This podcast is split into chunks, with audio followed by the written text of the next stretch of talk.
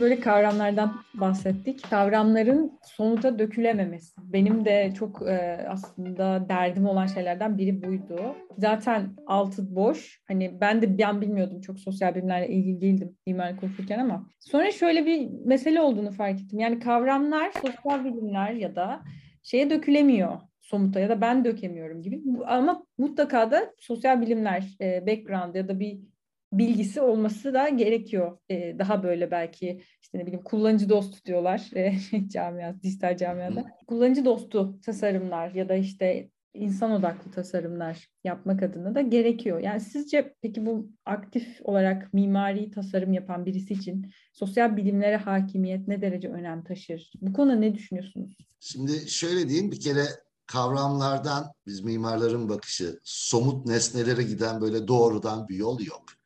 Hani öyle bir hani bir otobandan doğrudan basıp bu kavramın karşılığı budur diye böyle bir nesneleştirmek bir kere yanlış. Aa, şeyi söyleyeyim. Aslında sadece mimarlar için değil. Bugün liseden başlayarak hı hı. herkesin toplum bilimlere ya da sosyal bilimlere yakınlık ne bileyim psikoloji, sanat ondan sonra neyse. Yani bu sadece mimarların sahip olması gereken bilgi değil. Hani liseden itibaren insanın kendisini ve bulunduğu dünyayı anlaması için bir temel bilgi, bir 101 bilgisi hı hı. olması lazım yani. İşte liseyi biliyoruz sınav odaklı bir şey. Ee, üniversiteye de yaptığında böyle hemen bir uzmanlaşma ama önce bu insana da bir kendine ve bulunduğu yere dair bir farkındalık geliştir ki işini de bu dünyanın içine kendinle beraber koy ve işine karşı da bir mesafeli bakışın olsun. İşini düzgün yap. Yani e, bu çok hoca sesi oldu. İşini düzgün yap. Ama çok çok temel bir şeyden bahsediyorsunuz yani. Yani bu anlamda sadece mimarların değil zaten yani bu temel şeyin bence herkesin alması gerekiyor. Yani herkesin mesela diyelim toplumun mimarlık da biraz bilmesi lazım. Yani mimarlık deyince evet. iç mi dış mı sorusunun ötesine geçemiyor hiçbir şey. Ve bu soruyu hani sokaktaki adam da ne bileyim üniversitede okumuş bir adam da çok rahat sorabiliyor. Şimdi mimarlara gelince sonuçta yaptığınız şey soyut bir şey değil. Tamam genelde soyutlayarak başlıyoruz tasarım sürecine. Yani şeye girmeyeceğim yok biçimler, iç mekanlar hani benim için e, mekan zaman örgütlenmesidir diyorum. Ama yaptığınız şey bu dünyanın içine koyduğunuz bir şey. O dünyanın ne olduğunu da biraz bilmeniz lazım. Ha buradan şunu söylemeye çalışmıyorum. Ee, yine üniversitelerde şey söylüyor. Mimar böyle her şeyi bilir. Bir orkestra şefi ondan sonra yönetir. Yani bize bu örnek çok verildi yani. Mezun olunca gördük yok öyle bir şey. Ee, öyle değil ama mesleği üstüne düşünebilir mimar. Sadece mesleğini icra edebilir değil. Hmm. Mesleği üstüne düşünebilir bir mimar ve böyle bir formasyon edinmenin önemli olduğunu düşünüyorum. Öbür türlü şey havadan gökten zembilleymiş ve bir şey koyuyorsunuz. Hı öteye geçemiyor. Ha yapılmıyor mu böyle meslek? Yapılıyor. Çok iyi projeler de çıkıyor bu arada. Ama hani meslek bir süreç tasarımcı olarak. Şu an adını hatırlamıyorum. Eski hocalarımdan biri şey demişti. Bilgisayar mühendisi mezun olduğunda bilgisayar mühendisi. işini hemen yapmaya başlıyor. Ama bir mimarın olgunlaşması, bir şey yapabilmesi ve onun da aslında hayat boyu süren bir süreç olduğunda yani kendini geliştirmek, tasarım yapmak evet ama bir yandan da hani o farkındalık, öz farkındalık, mesleğine dair bir farkındalık, mesleğin üstüne düşünmek için gerekiyor. Hani abartmayayım orkestra şefi değil, her şeyi bilmesi gerekmiyor ama mesleği üstüne, mesleğinin bulunduğu dünya üstüne düşünmesi için elzem. Evet. Ama bu herkes için gerekiyor. Tabii tabii. Az önce dediniz ya bir mimar yok yalnızca. Bize eğitimde sanki hani çıkıp mimar olacağız diye anlattılar ama bir mimar varmış gibi anlattılar. Gibi. Yok canım mimarlar var tabii ki. Tam o noktada işte belki de orkestra şefi değil de o orkestranın parçası olmayı mı öğrenmemiz gerekir yani belki de. Ee, evet yani beraber çalışmayı ve kendini özel bir yere koymamayı yani biz bunu çok yapıyoruz. Ben bundan çok da her zaman rahatsız olmuşumdur. Akademisyen kimliğimi böyle akademisyen demeyi de sevmemenin sebebi o. O da böyle kendini bir yere koymak. Ama hoca olduğumu kabul ettim. Çünkü ben çok konuşan ve anlatmayı seven biriyim. Doğan biri. Ha dedim bu bununla örtüştü. E, az önce söylediniz ya yani bilgisayar mühendisi mezun olur ve bilgisayar mühendisi olur. Mimar mezun. Ben mesela mimarlık mezunuyum ama kendimi neredeyse hiçbir yerde mimar olarak tanımlamam. Derim ki mimarlık okudum. Çünkü yapmıyorum bu mesleği. Tam da bunu aslında değil. Sözünüzü kesin. Çok evet. değerli. Çünkü bir formasyon alıyorsunuz. Tasar biraz önce bahsettim ya benim için tasarlama süreciyle yazı süreci evet. çok şeydir. Hani o bir şeyi analiz etme, strüktüre etme, sonra destrüktüre edip tekrar birleştirme, kurguyu yapma, kendi içinde bütünlüğü oluşturma formasyonu aldıktan sonra başka şeyler yapma imkanı tanıyor size. Kesinlikle bunu hissediyorum. Ama işte bu formasyon meselesinin sadece mimarlıkla da sınırlı kalmaması gerektiğini yani herkesin biraz toplum bilimler, psikoloji yani üniversite birincisi ya bu denemeler yapılıyor ama yani liseden zaten çok zor geliyor insanlar. Onu böyle artık zihni 18-19 yaşına gelmiş ve yapılanmış bir insana hani işletme okuyacak bir insana vermek zor oluyor. Ağaç yaşken eğilir diyorum. Tabii tabii doğru. Yani lisede... Ha, ben sözünüzü kestim bu arada. Siz Yok, devam edin. Bir şey diyordunuz. Şey diyordum aslında. E, bu mezun olup o title'ı alma işte mimar kimliğini edinmenin problem olması. Sanırım Uğur Tanyeli'nin kitabı olabilir ya da Doğan Tekeli de olabilir. Uğur Tanyeli galiba şeyden bahsediyordu. E, bu işte tıp okuyan birisi son iki sene işi görüyor yani. Ama bir mimar eğitimde işle ilgili hiçbir şey öğrenmiyor. Yani böyle bir şey var yani. Hani dört yıl boyunca iş dünyasında ne yapacağımıza dair. Ya ben hiçbir şey duymadım, görmedim, öğrenmedim. O yüzden zaten şey diyorlar. Asıl iş hayatında eğitim başlıyor. Tabii ki öyle olur. Çünkü eğitim zaten problemli yani. Böyle de bir şey var. Yani şey Allah rahmet eylesin diyeceğim. Daha geçenlerde vefat etti İhsan Bilge. Hı hı. Kendisiyle şaka maka benim bir 30 yıllık bir hı. hikayem vardır. Düşünsel anlamda bana çok da katkı sağlamıştır. Ama onun dışında evine gidip gecelere kadar muhabbetler, onun sayesinde bir sürü toplum bilimci, felsefeci tanımışımdır. Ondan sonra onun şöyle bir şeyi vardı mimarlık eğitimine dair ya da tasarım eğitimine dair yine bilgisayar mühendisliği mesela hangi meslek olursa olsun biz birinci sınıftan önce şey ona bilgisayar mühendisliği gibi davranmıyoruz. Bir şey de. Ama mimarlık eğitiminde birinci sınıftan itibaren öğrenciye sanki mimar olmuş tasarımcı gibi stüdyoda hmm. davranıyoruz. Şimdi bu çok eğitime ne kadar bir yandan da farklı olduğunu gösteriyor. Evet. Yani ama hem mimar olmuş gibi bunu yapıyoruz ama bir yandan da çok izole bir ortamda yapıyoruz. Evet. Yani o okul ile piyasayı arasında böyle çok sert bir çizgi var. Hı hı. Öyle olunca üniversiteler tek mimar yetiştiriyor ama dışarıda mimarlar var. Zaten böyle olmalı. Her mesleğin normali bu. Biz anormalleştiriyoruz. Biraz önceki eleştirime dönersek. Mesele şey, o formasyonu veriyorsan sen, yani ben derslerde de derdim şey olur. Hocanın iyi öğrenciye mail etme şeyi vardır ya, Yok benim derdim şey. Ya ben bu formasyonu vereyim de onun üstüne ne yaptı beni ilgilendirmiyor. Yapar evet. zaten. Evet. Bugün yapmasa yarın yapar. Bir ara ayıkacaktır. Yeter ki formasyon olsun. Bir şey doğru anlattığınız zaman bir şekilde öğrencinin yolunu bulacağına inanıyorsunuz. Ha yok ukalalık yapmayın bu arada ama şey yani 30 yıllık hoca olarak benim kafam çok nettir öğrenciye nasıl yaklaşacağım konusunda. Yani bu çok deneme yanılma yoluyla öğrenilmiş bir bilgidir. Bunu da değerli bulurum. Ondan sonra evet yani bu formasyonu ver sonra ne yaparsa yapsın. Beni ilgilendirmiyor. Yapar zaten. Proje dersinde de yapsın.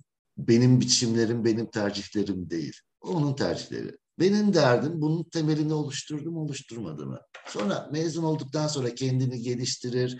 İsterse o formasyonla şantiyelerde çalışır çok daha başarılı olur. Oraya da ihtiyaç var. Hı. Ama hani tek tip mimar yetiştirilerek olmuyor.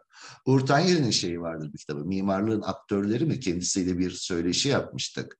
Hı hı. Hani konuşurken en sonunda şeye gelmiştik. Lacan'ın lafı mıydı? Kadın yoktur, kadınlar vardır. Onu tekrarlayıp hani mimar yoktur, mimarlar vardır demiştik. Zaten kitabı da tam bununla ilgiliydi. Evet anladım. Doğru. Ee, şimdi tüketim ve mekan ilişkisi üzerine e, soracağım. Bunu bunun üzerine zaten kitabınızda da gördüm. Yine bu konuda hani araştırmalar yaptığınızı fark edince sormak istedim. E, ben de şimdi zaten hani kitabınızda yazılarınızda hem bir mimari perspektif hem de sosyolojik perspektifte e, az çok gördüğüm için e, de soruyorum. Yani sosyolojide ve mimarlıkta benim aldığım eğitim sonrasında fark ettiğim şeylerden birisi tüketim imgesi olduğu için bunu alışveriş merkezi diyeceğim. Yani alışveriş merkezi tamam. olarak. Çünkü bir tüketim temsili ya e, toplumda. E artık biraz tüketim eşittir alışveriş merkezi üstünden yapılır diye bir formül de gelişti. Gelişti evet. Yani bu sanal da olabilir, fiziksel de olabilir. ha evet şimdi bile e, evet, kitabı yazdığım tarihlerde öyle değildi. Tabii tabii. Şimdi sosyolojide ve mimarlıkta bu ikisinin farklı algılandığını görüyorum ben. Yani öyle fark ettim açıkçası. Kamusal alan konusu da öyledir. Yani kamusal alan sosyologlar için farklıdır, mimarlar için farklıdır. AVM'ler de öyle bence. Yani siz alışveriş merkezi kavramını nasıl tanımlıyorsunuz? Ya da e, bir, bir böyle yan soru gibi hani tüketimin mekansal düzenleme ile ilişkisini nasıl değerlendiriyorsunuz? Önce şey yani şunu söyleyeyim hani bir yandan sosyal bilimlerin de aslında bu çok ilgisini çeken bir şey. Hani mesela David Harvey'in işte mekan zaman sıkışması ya da Giddens'ın mekan ve zamanın birbirinden kopması yani eskiden nerede ile ne zaman sorusu birbirine bağlı ve yakın çevresiyle ilişkili iken hani bu küreselleşme, internet, bilişim sektörünün gelişimi, teknolojilerinin hani bunların koptuğu diye zaten onlar da mekan zamana bakıyorlar. Ve tırnak içine bir fenomen diyeceğim. Alışveriş merkezi de konuda çalışan mimarlar da sosyal bilimciler de aynı yere bakıyorlar. Ama şöyle bir algı farkı var. Ben sosyal bilimler disiplininden gelmiyorum lisanstan itibaren. Bunu asla unutmamak lazım. Ben değil ya da bu konuda çalışanlar. Şimdi ben de kişiselleştirmeyeyim. Hani bu konuda bir sürü yazan var Türkiye'de de. Onlar da mimarlık disiplini içinden gelmiyorlar. Bir taraf eleştiriyor, bu taraf da eleştiriyor ama aynı zamanda bu taraf o mekanı tasarlamayı da biliyor. Bu da başka bir bilgi. Daha iyi, daha kötü demiyorum. Sadece Burada da bir fark oluşuyor. Bu farkın değerli olduğunu düşünüyorum. Yani o benim kitapta da e, yani çok fazla şey okudum işte. Beşeri coğrafyacıları, e, Marx olsun, Kapitali. Yani aradaki fark şey oluyor yani. Mimar birinin yazmasının ile işte diğer bilimlerden sosyal bilim birinin yazmasının bir farkı var. Bu fark da olsun, değerli, yazalım zaten. Katkıda bulunalım, birbirimizi besleyelim. Sosyal bilimlerin çok mimar yazarlardan beslenme şansı olmuyor. Çünkü bu konudaki özellikle Türkiye'de üretim çok az. Yani yayınlanan kitaplara baktığınızda. Derken mimarlık dergilerinde e, yayınlanan o entelijans içinde dönen hikayeden bahsetmiyorum. Herkesin, genel okuyucunun ulaşabileceği ve mimarlığı o mimarlık terminolojisinin kendi kapalı ilişkisinde değil de ya evet böyle bir şeymiş hı hı. demek için. Şimdi şöyle nasıl bakıyorum peki? Ya yine şey kitaba döneceğim. Yani çünkü orada keşfettim. Benim için tez danışmanım da sağ olsun Belkıs Suluoğlu'ydu. Kendisine de ayrı hani şey derim kitap olması onun sayesinde olmuştur. Çok canımı yaktı. ee, Önemli. E, yani mesela oradaki benim temel şeyim şuydu. Yani işte bu kapitalist dünya, meta üretimi, bu mekanlar mimarlar tarafından yani illa bunların böyle çok özel tasarımlar olması gerekmiyor ama hani bir mimarlık ya da mekan bilgisi en basit yapıda bile bir şekilde devreye giriyor. Sonradan şeye ayıttım. Bizim e, mimarlığı tarif etmek için kullandığımız terimler. Hani hemen akla gelenler işte kullanıcı. Yani şimdi unuttum böyle bir dizi kavramlarımız var. Hani tasarlarken kullandığımız kavramlar. Aa, bu kavramlarla bugünkü dünyaya baktığımızda ortaya konan şeyler yetmiyor. Yani alışveriş merkezlerini anlamaya yetmiyor. Ha, peki o zaman hangi kavramları yerine koymalıyız? Kullanıcı yerine tüketiciyi koyunca. Biçim yerine, ha şimdi yavaş yavaş hatırlamaya başladım, geliyor böyle. Kabuk, kabuğu koyunca. Tam da bunun üstünden e, benim o kitap hep alışveriş merkezi kitabı zannediyor. Böyle baktığınızda aslında bu dünyanın mekanlarını anlıyorsunuz. Kavramaya başlıyorsunuz ilk defa. Mimarlığın dar olarak baktığı yere. E böyle tüketim mekanlarına baktığımızda da şeyi görüyoruz yani tam bir mekan ve zaman örgütlenmesi. Tüketime yoğunlaştırmak.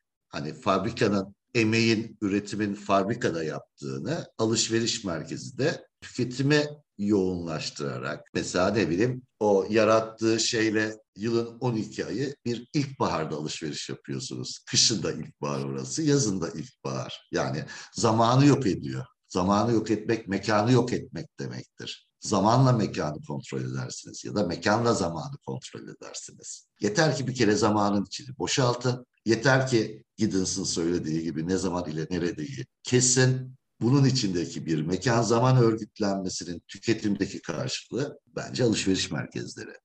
Bunun için konut için de söyleyebiliriz. Bugün fabrikaların işte ne bileyim esnek birikim modelinin üretilmesi açısından da düşünebiliriz. Hani ama şey çok revaçta artık. Tüketim eşittir. AVM yani bu pandemi sürecinde bile gördük yani ilk açılan yer. En son kapanan yer AVM'lerde, ilk açılan yer yine AVM'lerde.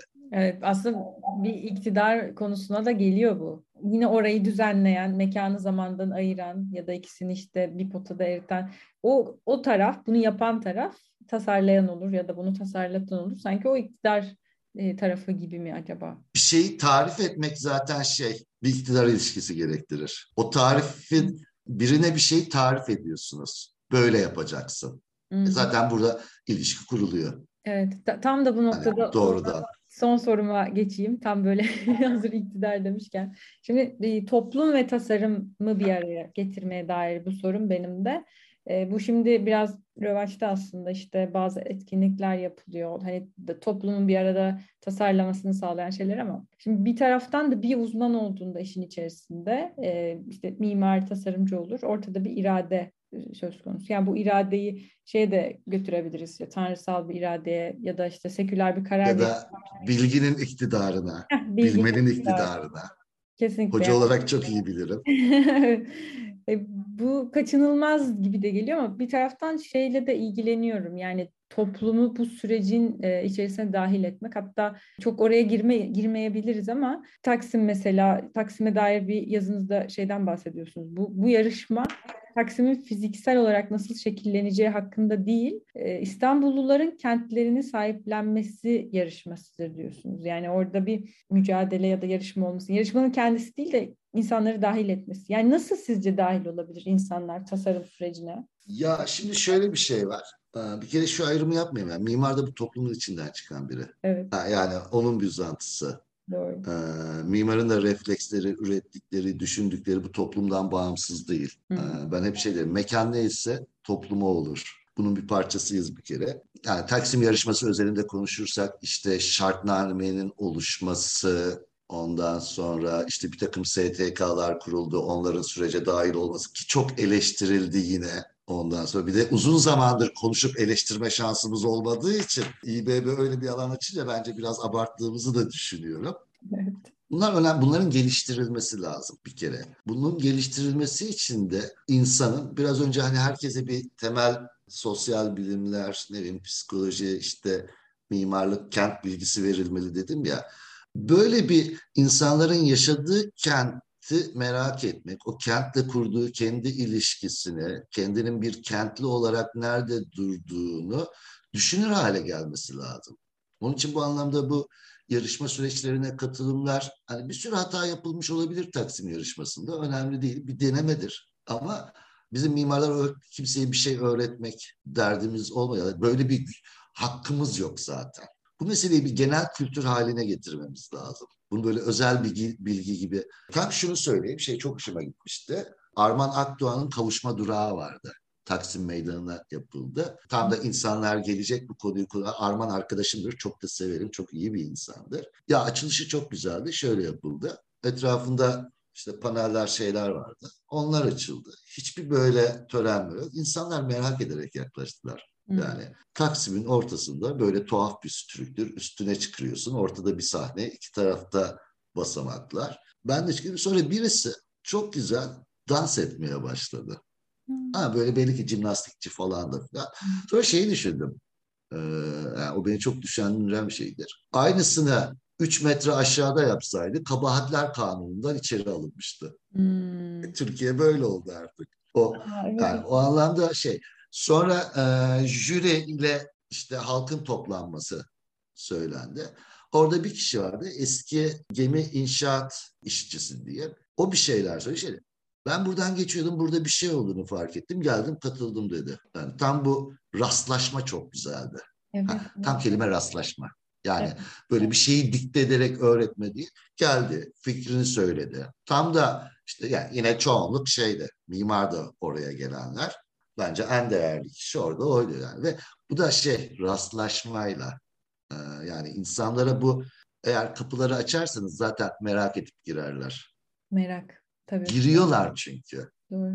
Bir, bir alan açıyor aslında o strüktür orada. O kişinin belki orada dans etmesi. Tabii tabii ben yani şey e, onu, onu zaten yazdım. Yani hani Taksim Meydanı için şey yapınca da ben aslında en sonunda şey 3-4 tane yazdım. Son yazdığım yazı bayağı eleştireldi. Belediyeyi de rahatsız etti. Demokrasi bir yarışma mıdır? Evet, evet. Hatırlıyorum. Ondan sonra. Ya Taksim Meydan üstüne daha projeler yapılır. İşte Kutlu'nun projesiydi. Kutlu Bal'ın hani Hı-hı. ekip şefi olarak şey yapıyorum. Evet. Seçildi. Yapılamayacağı bence şimdilik çok ortadaydı. Daha önce de yarışmalar yapıldı. Şey oldu. Ama şöyle Taksim Meydanı'nın özelliği bizim sanki Türkiye'nin demokrasi tarihinin bir uzantısı. Ve aslında çok genç bir meydan. Yani Avrupa'daki kamusal alanlarla karşılaştırıldığında şunun şurasında 70 yıllık bir meydan. Daha yaşayacak çok şey var o meydanın. Ve yaşadıkça yani biz o meydana istediğimiz kadar şekil verelim. istediğimiz kadar tarif edelim. Kamusal alan tam da o kentte yaşayan tarafından tırnak içinde işgal edilen ve bozulan bir alan alandır. Hep biz böyle kamusal alanda şey zannediyoruz işte her şey uyumlu olsun. Ha, hayır kamusal alan bir çatışma alanıdır. Bunu kabul etmeden bu iş olmaz. Ve o çalış ama o çatışmanın niteliği önemli. O çatışma tahammülle ötekini karşılaştı. Çünkü ötekiyle karşılaşma alanı. Hı hı.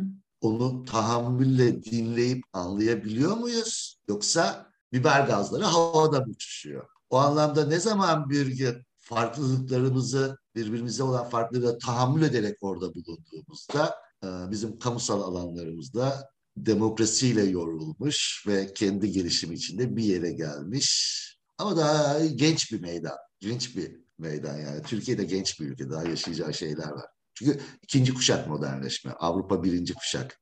Bunu unutmayalım. Yani biz Avrupa'dan nereden baksanız hani bir 100 yıl sonra modernleştik. Çünkü bir ara şey hikayesi vardı. İşte AB'ye gireceğiz biz de onlar gibi olacağız. Hani çok böyle 1900'lerde şey 90'larda falan böyle. Ay öyle olmayacağız. Şeyi unutmayalım. Bizim tarihsel dinamiklerimiz de oranın tarihsel dinamikleri aynı değil. Biz kendi hikayemizi yazıyoruz. E, görüyoruz bu hikayeyi şu an. Daha da yaşayacak bence çok şeyimiz var. Ha iyiye mi gider, kötüye mi gider bilmiyorum. Onun için ben Taksim Meydanı'nı hep orada olan her şeyi çok değerli buluyorum ve dikkatle izliyorum. Süper. Yani bu coğrafyanın biraz eşsizliğini de bence ifade ediyor. Ben de eşsiz bulanlardanım bu coğrafya. Ya her coğrafya eşsiz. Batılı olmak ya da doğulu olmak. Bir yere sığınmadan hani buralı olmak tam olarak belki yani. Ee, öyle oluyor işte yani işte yani bir Taksim bir yandan da sahne. Evet. Zaten şöyle mekanın tanımı şeydir Anadolu Türkçesinde. Olayın geçtiği yer demektir. Hmm, olay. Olay da önceden öngörülemeyen, e, gösterinin karşıtı olarak, başı sonu belli olmayan, hmm, hiç anlamadığımız, bilmediğimiz bir anda ortaya çıkan ve kaybolan ama yine de izi kalan Gezi direnişi öyleydi. Kimse öngörebilir miydi? Evet. Gösteri şey, oraya bir sahne kurarsınız. Şarkıcılar bellidir. Ne zaman başlayacağı bellidir. Hadi sahne bitti, dağılın, evlerinize gidilir. Gösteri böyle bir şey. Ama mekan olayın geçtiği yer demektir. Mekan ve zamanı birbirine bağlamaya çalışıyorum. Evet, evet. Yok, bu kavramsallaştırma bayağı hoşuma gitti. Bunun üzerine hatta böyle düşüneceğim. Çok çok güzel. Ben de hala düşünüyorum bu arada. Evet yani zaten bu gibi şeyler işte bir ömür düşünmeye değer diye düşünüyorum. Şimdi hocam yani ağzınıza sağlık. Sosyal mesajımızı da verdiğimize göre bence kapatabiliriz. tamam diyorsun. Ee, şöyle gösteri bitti. Gösteri bitti. Herkes evlerine dağılsın diyorsunuz. Başı sonu belli. Eklemek istediğim bir şey var mı? Yok galiba ya. Teşekkür ederim. Ben teşekkür ederim. Ağzınıza sağlık tekrardan. Öyleyse sonraki bölümde görüşmek üzere diyelim. Takipte ve hoşça kalın.